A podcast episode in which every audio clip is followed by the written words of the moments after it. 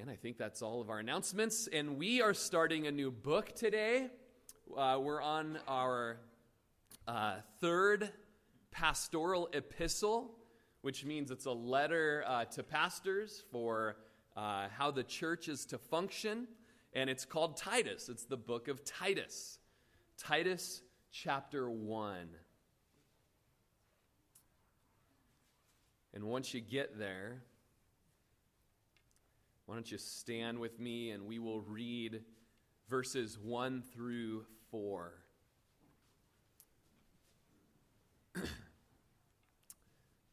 says, Paul, a bondservant of God and an apostle of Jesus Christ, according to the faith of God's elect and the acknowledgement of the truth which accords with godliness, in hope of eternal life, which God, who cannot lie, promised before time began, but has in due time manifested his word through preaching, which was committed to me according to the commandment of God our Savior. To Titus, a true son in our common faith, grace, mercy, and peace from God the Father and the Lord Jesus Christ, our Savior. You guys can go ahead and have a seat. Excited to start this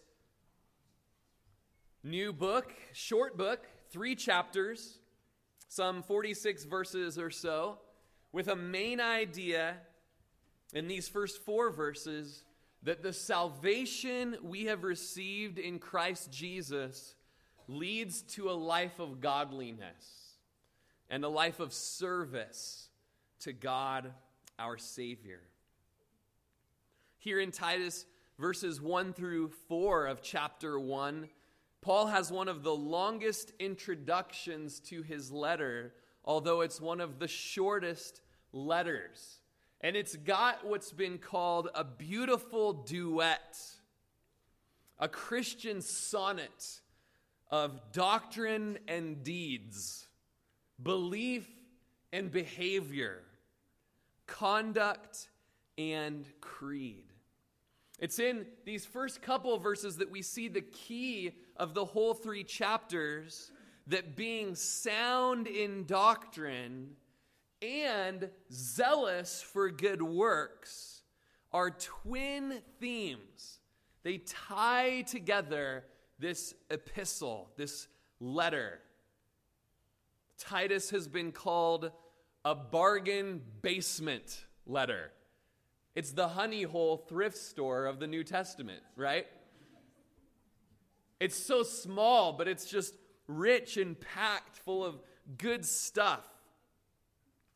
And we could consider the theme to be an, apost- an apostolic manual for church planting. It's very practical and yet doesn't lose its motivation that comes from the good news of what Jesus has done for us.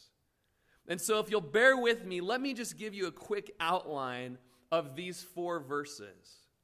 In verse 1, we see that we are servants of our Lord. In other words, we are slaves, we are sent, we are selected, and we are sanctified. And then in verses 2 and 3, we see that we are secure in the Lord. In verse 2, we have his witness, and in verse 3, we have his word. And then in verse 4, we see that we are then separated unto the Lord. We share a common faith, and we're in God's family. And so that little bit of an outline kind of helps tie these together. And the reason I did that for you is because in reading and reading and writing out verses 1 through 4, it's a big, long run on sentence. Paul's good at that. You know, he, he just forgot that there's a period on his keyboard and he puts commas and semicolons and, you know, goes four verses without, you know, just giving us a breather. All right. And, uh, and so it can be kind of like, what's going on? And I noticed that these four verses are so rich. And as I was just laying in bed last night, I'm like, man, I'd love to just go on through the rest of the chapter with you guys, but, but these four verses are so rich. And as I'm, and I'm laying there in bed, I'm like, no, not even rich. Like, sweet. No, I don't even, I don't know even if, if it's sweet, full. It, it's just good. This long run on sentence has got some good stuff for us. And, and I just, I had to just kind of step aside from studying last night and just get my Bible and sit at my table and just start writing out these four verses because I was just having a hard time, like, wrapping my arms around it, you know? And so as I'm writing, I'm like, oh, that's so good. I'm gonna circle that word. Oh, it's repeated over here. Ooh, that's, man, I wonder what's going on there with the repeat, you know? Oh, like, God our Savior, Savior again, Savior again. Oh, that's like got to have a cloud looking circle around it because this is, there's just so much good stuff. And now somehow I've got to come and like give it to you. And so we read it together and now we're done. Amen. All right. Worship team, come back up. Okay. But the outline is helpful to kind of help parse it up for us. All right. And so, first of all, we see that, that like Paul, we are servants of the Lord. All right. Verse 1 Paul. And I liked doing a word study this week on the word Paul. It's Paulos. Paulos, you know. That's it, Paul, All right? He wrote the book, Paul, a servant of God. And so we are slaves of God. Paul was a slave to God, and we are a slave to God as well. In the Greek, it's the word doulos. Doulos. It speaks of slave and servitude. It really comes from the picture of the galley slave in one of those Ben Hur style ships, you know. Uh, it, it has the connotation of the office of deacon with it, where you know, uh, you're, you're in a sense an under rower in a slave ship. You bring the power to the ship, you move the ship, and most of the time you're underneath the deck and nobody knows you're there. You're just serving in obscurity, and in, in, in a sense, it's sometimes unglamorous. You're a slave. And Paul said, Hey, as I introduce myself, I'm a slave. Now, it's kind of interesting that Paul, who uh, was friends with, Timothy, uh, with Titus, he would call him a little bit later a, uh, a son, a beloved son, um, a true son, why is he introducing, introducing himself to Titus as if they never met? And the idea is that Paul knew that he would have this letter read before the, the churches there in Crete, on the island of Crete. And so he has to, in a sense, give his apostolic authority so that there's some bearing to the practical instructions that are going to be given here. And so, but in that, he doesn't list some resume with all sorts of just fantastic and wild, you know, pedigree, as he would maybe mention in Philippians chapter 3. But he just says, hey, look, guys, I'm a slave, just a servant here. I don't know about you guys, but I can listen to someone with that kind of humility. I'm, I'm a slave, I'm a servant, I'm an under rower, all right? I serve in obscurity in so many ways. James and Peter and Jude, they would also all use this term as an introduction to their letters. But it has this flavor from Exodus chapter 21, verses 1 through 6. This bond servant is an idea that comes from the Old Testament. Let me read it to you Exodus 21 1. Now, these are the judgments you shall set before them. If you buy a Hebrew servant, he shall serve you six years, and in the seventh he shall go out free and pay nothing.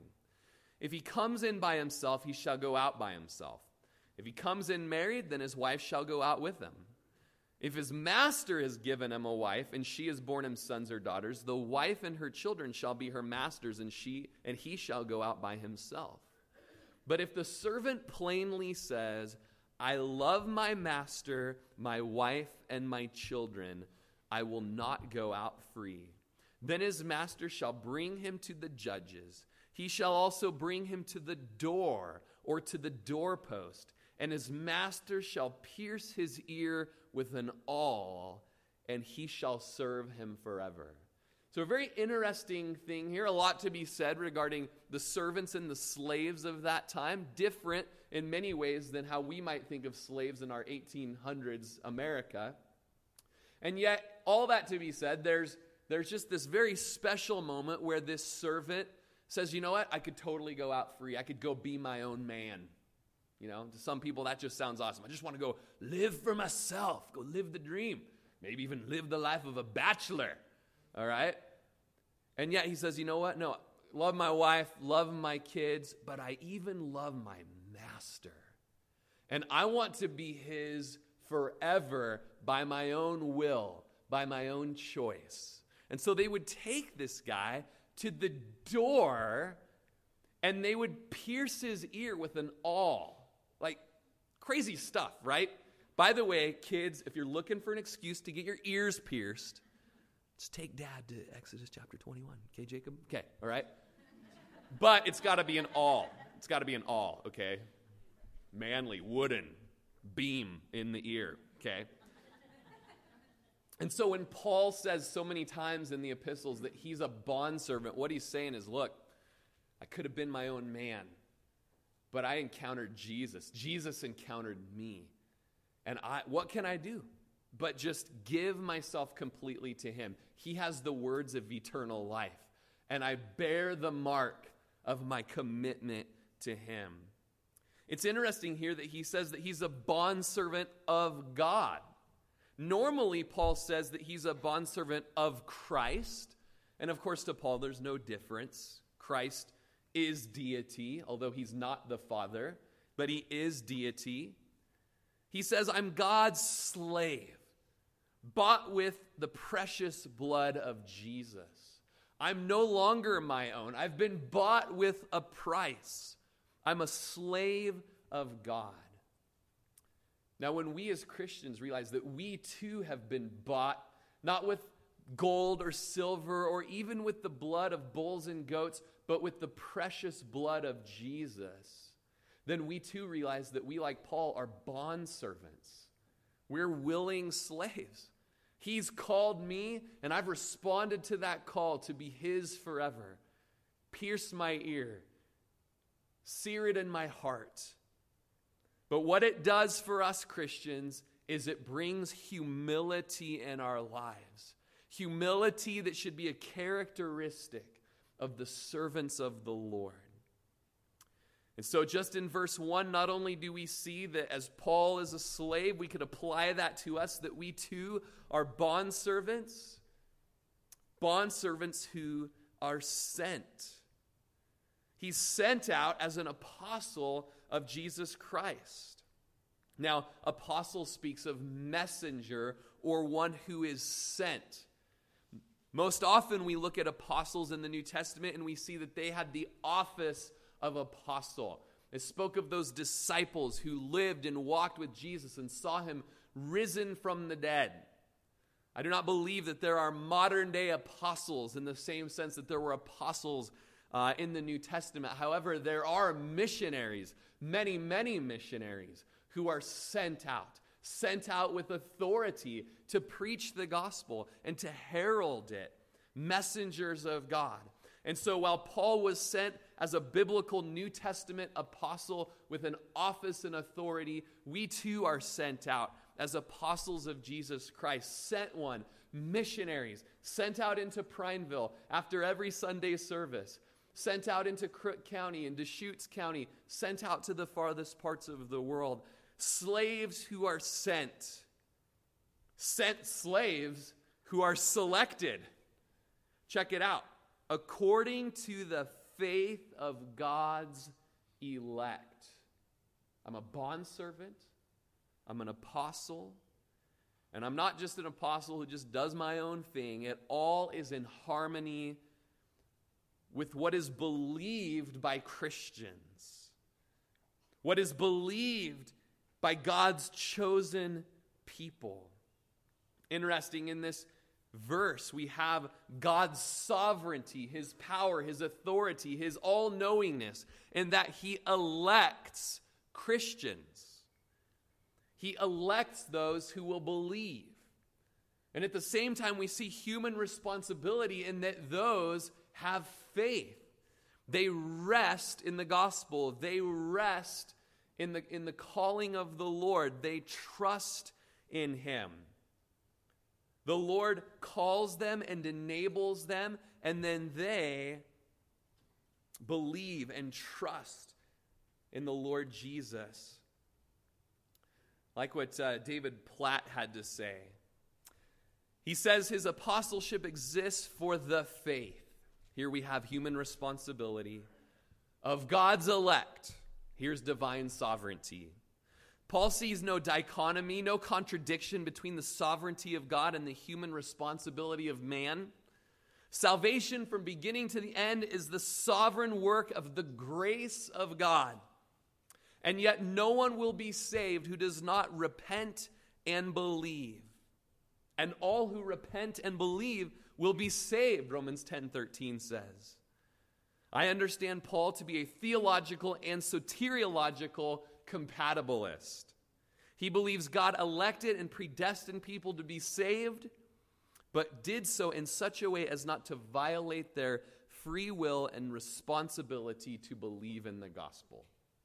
Charles Spurgeon, who's been known as the Prince of Preachers, helps us kind of wrap our arms around it again, where he says, He saves man by grace, and if men perish, they perish justly by their own fault.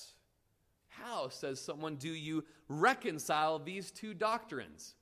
Human responsibility, God's sovereignty. My dear brethren, I never reconcile two friends, never. These two doctrines are friends with one another, for they are both in God's word, and I shall not attempt to reconcile them.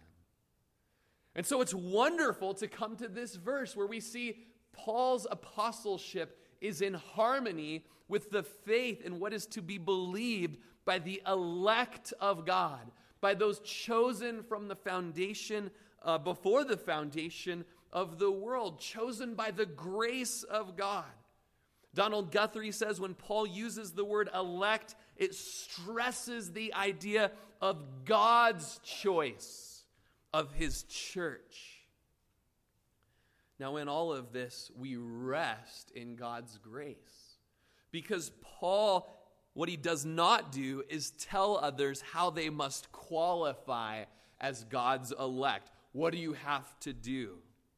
But rather, he speaks of the faith that characterizes those who are God's, those who believe are God's elect, meaning their eternal status is determined by the love of a heavenly heart and not by the work of human hands. It's all about grace. It's about the work of the heavenly heart of God that helps us to rest and not feel like we have to labor with our own human hands.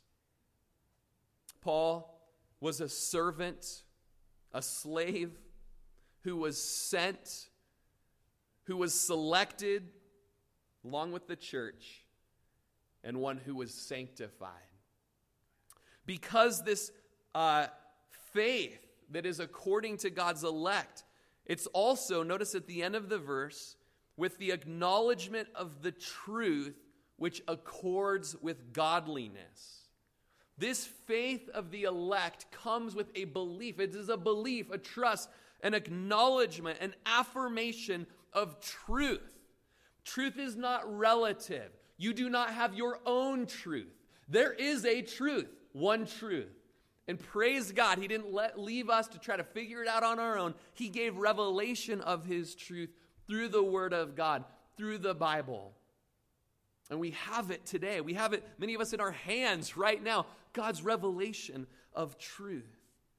And so we acknowledge that truth, and that truth accords with godliness. You see this word accord twice. It speaks of harmony, something that goes together. Think of an accordion. Here, uh, here, uh, uh. It's the donkey of instruments. Everybody knows it, right? Sorry, Mrs. Mapes, don't tell her I said that. That's, yeah, she plays. She's good. Yeah. It's an accordion and it has harmony. You've got the keys and the buttons and the squeezing and the pulling. It's the bagpipes of, you know, well, that would be the bagpipes, I suppose. But as you pull and as you push and as you push and as you put, pull, you've got this sound and that sound, and it all has harmony together as you play. Harmony, accordion, accordion files. You've got all your files at home in that accordion drawer, don't you? In your accordion file, and yet all of those files are in one the truth and the knowledge of the truth, it all is together. It all has harmony together with godliness. Truth and godliness cannot be separated. They are in accord with one another. They sing in perfect melody together. The Christian faith comes with the acknowledgement and the recognition of the truth. Do you acknowledge the truth of the Bible? Of who God says He is, what His character is, what His attributes are. That He is a holy, righteous, all powerful, all knowing God. Do you acknowledge the truth, what the Bible says about you? You are not holy. You are not all knowing, you are not everywhere. But that the Bible says that you are a rebel, you are a sinner. You have turned your back on God, and you are at war with God. That apart from Jesus Christ, you will perish, that the wrath of God is upon you. Acknowledge that, recognize that. Apart from Jesus, I'm in big trouble acknowledge that in harmony with that is the beautiful story that God didn't leave us in our pit of despair, but that He sent His Son, His one and only Son, whom He loved, to live a life not of rebellion, but of perfection. That in every point He was tempted to sin, but never did sin.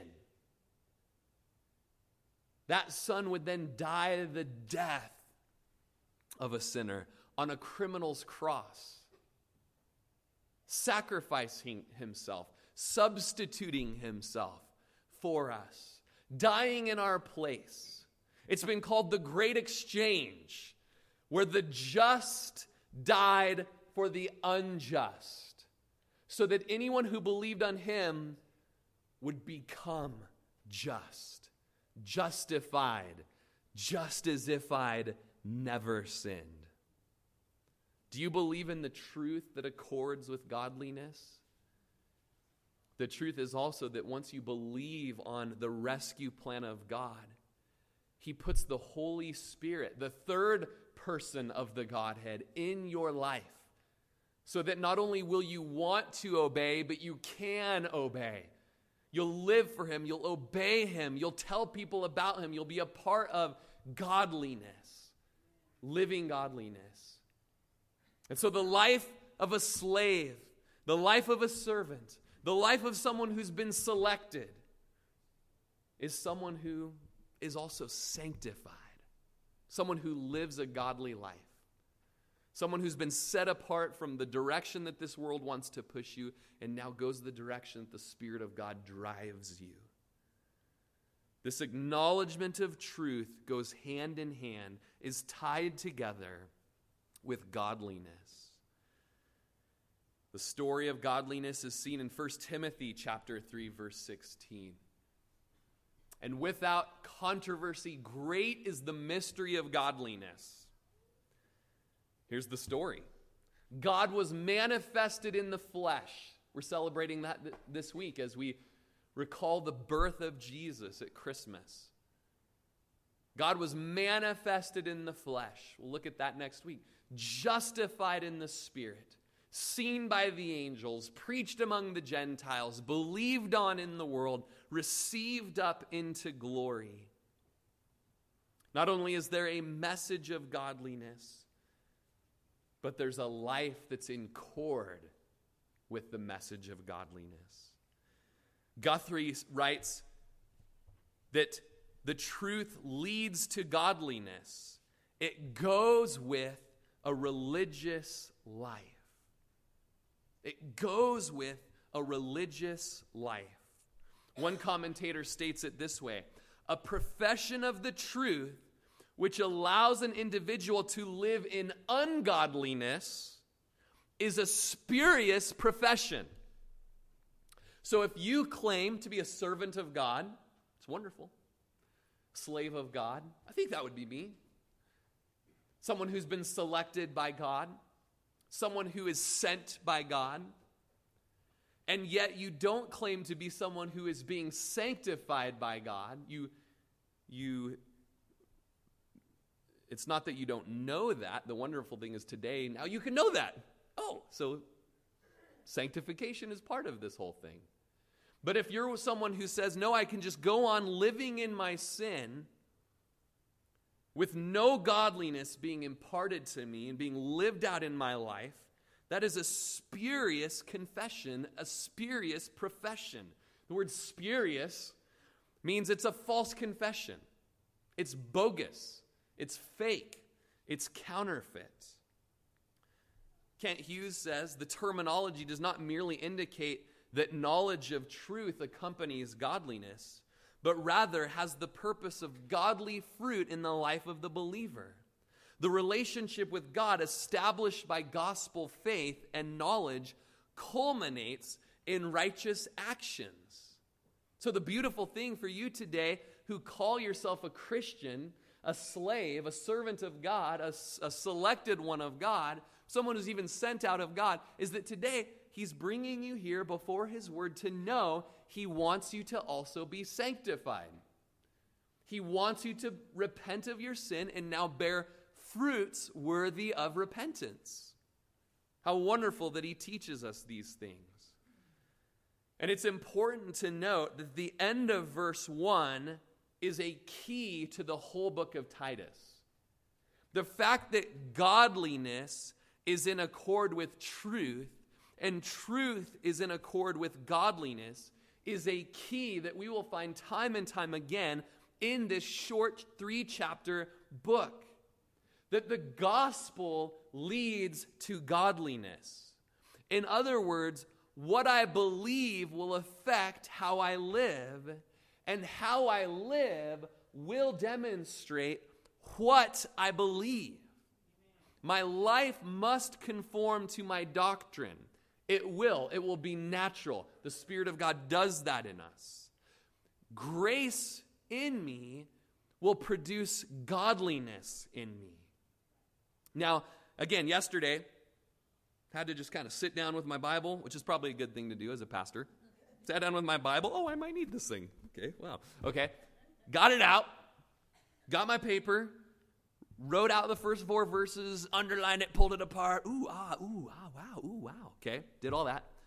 And then just read through the book again to just get a feeling of it all. And do you know what I noticed in a simple reading of it all? Look down at your pages with me, okay? It's also on the screen, but I think it might be better if you have it in front of you, okay? So in verse 1, and I had to write little notes at the bottom of my Bible, verse 1 shows us there's an acknowledgement of the truth which accords with godliness. Okay, so truth is with godly living. Then at the other end of the chapter, go down to verse 16. You have a group of people that profess to know God, but in works they deny him. Okay, so at the end of the chapter, he says there's a group of people who say they believe, they profess to know God, but their conduct, their behavior, is not godly.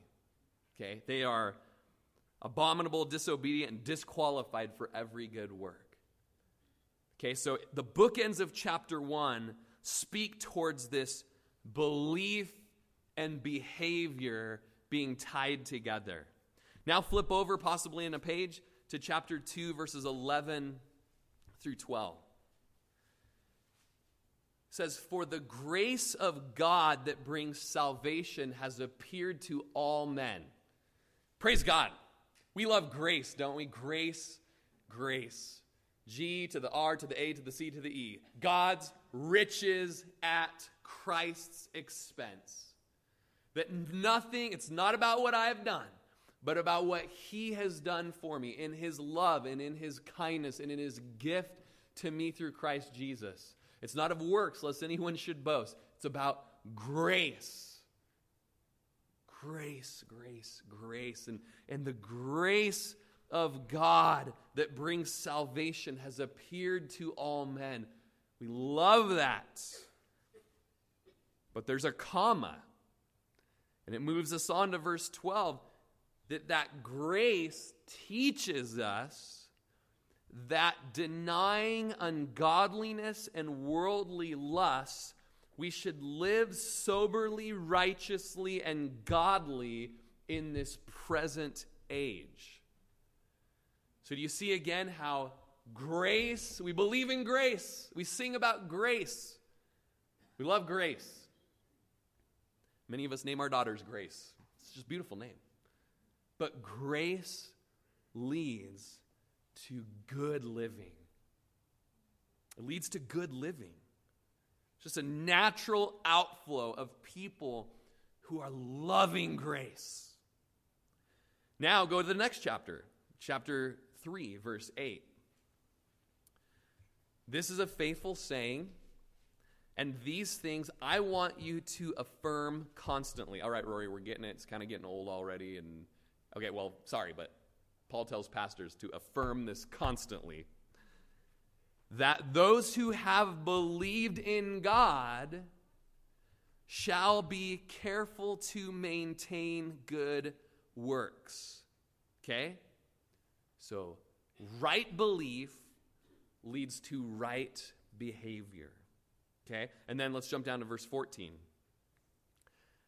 And let our people also learn to maintain good works, to meet urgent needs, that they may not be unfruitful.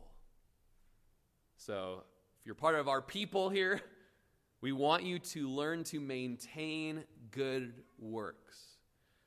But that's not separate from the beautiful story of God's grace that saves us so that we can maintain good works, that puts the Spirit of God in us so that we can and will and shall maintain good works. You plant a fruit tree, the fruit tree will bring some fruit. Okay? It's just a natural thing about being a fruit tree. Same with being a Christian. A Christian will blossom. Now, we all know you plant a flute, fruit, a flute tree. Also, there's flute trees and beautiful harmony, music. Okay, fruit trees. You know, you plant them in this soil and they're not bearing fruit, and you don't give them the right nutrients, or they're in the wrong. Man, they've got to be in the right food and be hydrated, and there has to be these sources and means of grace being poured into these trees so that that fruit will just naturally blossom. Kent Hughes says again, it seems almost counterintuitive that a great vision of grace would bring a great commitment to holiness. But this is precisely what happens in the heart of a true believer. Paul will drive home the theme of grace engendered holiness again and again and again in the book of Titus. So, are you struggling with your behavior? Are you struggling with obedience to the Lord? What is the level in your life of meditating on the grace of God? How often are you meditating on the grace of God? How awesome how often are you loving the grace of God? Thinking about the grace of God? Thinking about how it's nothing in your hands that you bring but but the power of God towards you that brings life and light. How often do you meditate upon your like Johnny was saying, just like man, think about the trajectory of your life. Going to hell in a handbasket, am I right? Ah, that was your life.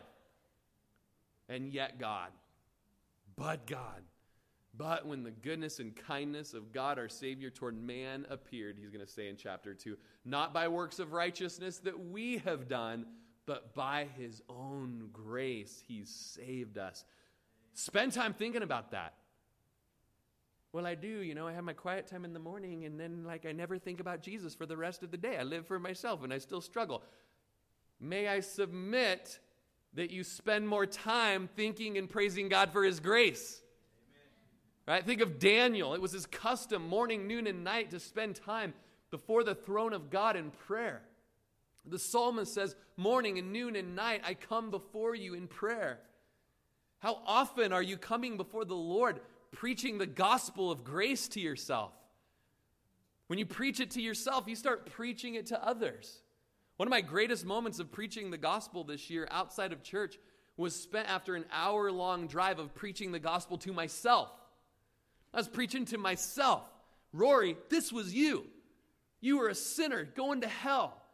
But God, but Jesus. Think what Jesus did. He came, He lived a life, He died the death of a sinner. And all of His goodness was put into your account, Rory. You remember that day, Rory, that you trusted in Him, that you believed in Him? And Rory, you remember all those times that you fumbled and bumbled and stumbled and sinned? And how the Spirit of God in you gives you sorrow for that sin? and you know you can't continue in that sin, something's got to give. There's got to be some repentance. And the Holy Spirit leads you to that repentance. Praise God, worshiping the Lord. Thank you, Lord, for the gospel. And then you're there with people and you just start preaching the gospel to people. How often do you preach the gospel of grace to yourself? How often do you sing songs of being thankful for the gospel of grace? How often do you meditate upon grace? as you do, a beautiful floral arrangement coming off of your life will be that you are living lives for Jesus. Truth accords with godliness. Vance Havner, great preacher, commented on the church's failure to move from faith to godliness. And he writes, We are challenged these days, but not changed. We are convicted, but not converted. We hear, but do not, and thereby we deceive ourselves. And so I ask you today have you been born again? Have you been born again? Have you heard? You might say, I've heard plenty. I've H U R D. I heard it, okay? Heard it my whole life raised in Sunday school. I've heard it, okay? But have you been converted? Have you been born again? Have you received the Spirit of God in your life? That you can now want to live for God. That's a beautiful hope of the gospel is that he changes us. He converts us. It's a beautiful thing. When I was in high school, I was preaching the gospel to kids at school in a lunch line. And they were, uh, man, it was 2000. No, no, it was 97, okay? 1997. And the grunge look was kind of in. I don't even think this was grunge. Skater, black, black fingernails, you know, not me. this wasn't me. Uh, would have been okay if it was, it just wasn't me, okay? Uh, who I was preaching to, right? Uh, the, the, dog necklace on, you know, dog collar necklace. Uh, and we started sharing the gospel. And this kid turns to us and he spits in our face. Stop trying to convert me. You just want to convert me. We do not. yeah, yeah. That's exactly what I want to do. Now, you can come to Jesus wearing black, dude. Paint your fingernails all you want. Put an awl in your ear. It's in the Bible, okay? Wear a dog collar for some reason, all right? Just remind you that you're a slave of God, sure, all right? But I want to convert you. I want to convert your heart. I want you who have a heart of stone, as Ezekiel and Jeremiah said, to be given a heart of flesh. You're stone cold Steve Austin right now, man. Nothing's getting in there. But the work of the Spirit of God is that He regenerates you. He takes out that heart of stone that cannot beat, cannot know God, doesn't even want to know God, might act like it wants to know God, but at the end of the day, know God. And puts in a heart of flesh that beats and is alive and naturally wants to obey. That's what happens when we're born again. That's what happens when we're saved. That's what happens when we're converted. We're changed from the inside out. It's a work of transformation that happens. Boy, howdy. Verse 2.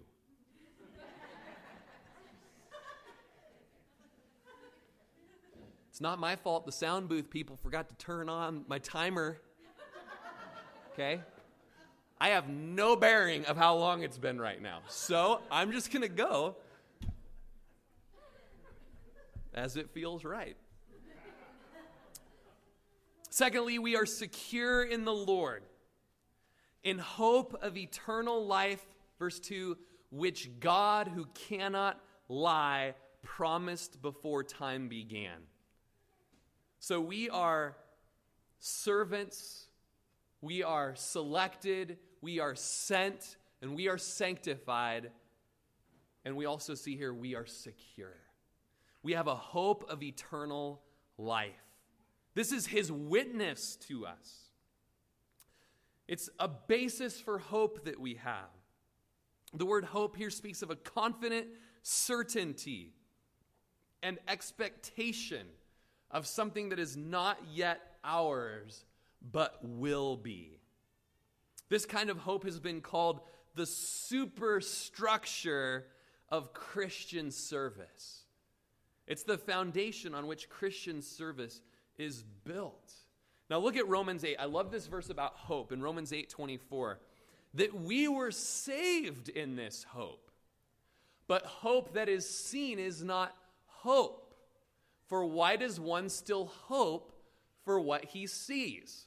Now, if we can all just be real about how selfish and fleshly we are during Christmas, when our mom and our sisters are like, What do you want for Christmas? And you're like, No, oh, no, I'm way too old for that. No. Please just send me a list. Okay. Just like total excuse for covetousness right now. Just give me it all, you know? Love you, send. Okay. Okay. And so then we're waiting for Christmas, right? And we're just like, it's coming, know, all the presents. We're going to get to open it. I wonder what it's going to be like and how shiny it is and what color it's going to be and how it's going to fit. Hope it fits well. Returns, you know, right after the holidays. That is not a line you want to be in. You know, you're just hopeful, right? In the day of Amazon.com, you're just waiting for the mailman to come by. It's just like, in this passage, the language speaks of craning your neck. Every day doesn't come. It's okay. It's okay that it didn't come today. It'll come tomorrow. Even the next day, it doesn't come. It's okay. It's coming, right? Now, you all know that when the package comes or the gift is set on your lap and you open it up and it's like, oh, okay. Well, guess we're done here, you know? It's like it just loses that sharp edge of excitement. And that's the language it says there in Romans chapter 8, where it says, If we hope for what we do not see, we eagerly wait for it with perseverance. This eternal life thing, and I don't believe that when eternal life is seen face to face, that we're going to be like, whoa, boy, that was not worth the wait. You know, it'll totally be worth the wait. This eternal life. John 3:15. Can we just take one second as we are closing down? I tease. Okay, we are closing down. Can we just take a moment though and think about eternal life? Life that is eternal. Everlasting life. This next verse we're going to read. Everlasting life. I'm just having a hard time wrapping my mind around that. It's something of Indiana Jones legend, right? Is it the what's the thing that if you drink, isn't it you drink the Holy Grail? That's the everlasting life thing because there's the Ark of the Covenant. I get them all confused, but I think it's Holy Grail. Drink it, you'll live forever. You know, everyone wants that. It's something of, of almost myth or legend, everlasting life. And yet it is a hope that we have as Christians. Meditate with me on just a couple verses here. John 3:15 that whoever believes in him should not perish but have eternal life. We've talked a lot about believing in him today, haven't we? Believe on him, you won't perish. Eternal life. Goes on, you know John 3:16, for God so loved the world that he gave his only begotten son that whoever believes in him should not perish but have everlasting life. Everlasting life. John 10 28, Jesus says, And I give them eternal life, and they shall never perish, neither shall anyone snatch them out of my hand. Security. No one's stealing you away from Jesus. Eternal life. No perishing. John 11, 25, Jesus says to her, I am the resurrection and the life. He who believes in me, though he may die, he shall live. And whoever lives and believes in me shall never die. Do you believe this? Do you believe this? Everlasting life. Even though you might die here on earth, you'll live. There's a resurrection. Jesus is the resurrection and the life, eternal life, everlasting life, never perish kind of life. Sounds like life, doesn't it? Sounds like life. Sounds like something that we can have the hope in that we read of. Look at Romans 6:23. For the wages of sin is death. That's the bad news. Good news and bad news here. The bad news, you're a sinner and you're going to die. Okay, that's your payment for sin. Congratulations. Hope it was worth it. Oh, but good news. But the gift of God is eternal life in Christ Jesus our Lord. Total remedy for sin, total remedy for perishing total remedy for our rebellion. Gift of God. It's called grace, eternal life in Christ Jesus. 1 Timothy chapter 6 verse 12, fight the good fight of faith, lay hold on eternal life. And I want to encourage you here today to lay hold on eternal life. You've heard enough of the gospel today that you can place your trust in that good news of what Jesus has done and receive him today. You can lay hold of him. You can cling to Jesus today. And I encourage you to do that. You might know total, not know totally what it means for you, except that you know that there's life in Jesus. Lay hold of eternal life. Later on in 1 Timothy chapter 6 verse 19 it says storing up for yourself eternal life. Rather, storing up for yourself a good foundation for the time to come that you may lay hold on eternal life. This eternal life is something that God has promised. And the beautiful thing is that God cannot lie. Can't lie. God can do everything in his holy will. He cannot lie. And he has made a promise eternal life to those who trust in him, rest in him, receive him, believe in him. That's in stark contrast to Satan, who is a liar and the father of all lies. Don't believe the lies of Satan today. Right now, you're kind of in one of those situations like the cartoons, you know, where you got like an angel on this side and a devil on this side, and they're like pulling you one way or another. Just kick the devil to the curb. He's a liar. You know what the lie is, you know what the truth is. Today, you're hearing it. Believe in the Lord Jesus Christ. And as the worship team comes up, this eternal life was promised before time began. It goes on to say, but that is in due time been manifested, has in due time manifested his word through preaching, which was committed to me according to the commandment of God our Savior. You know, it's exciting to be a pastor and to be teaching the word and just be wondering when you get up to like the holidays, you know, and just see like, Lord, where would you have me preach from next week at the Christmas service? And it's always just a total bonus, beautiful thing when where you're already at, like in Titus, there's a sweet Christmas message. Now, truth is, every Bible section is a Christmas section, okay?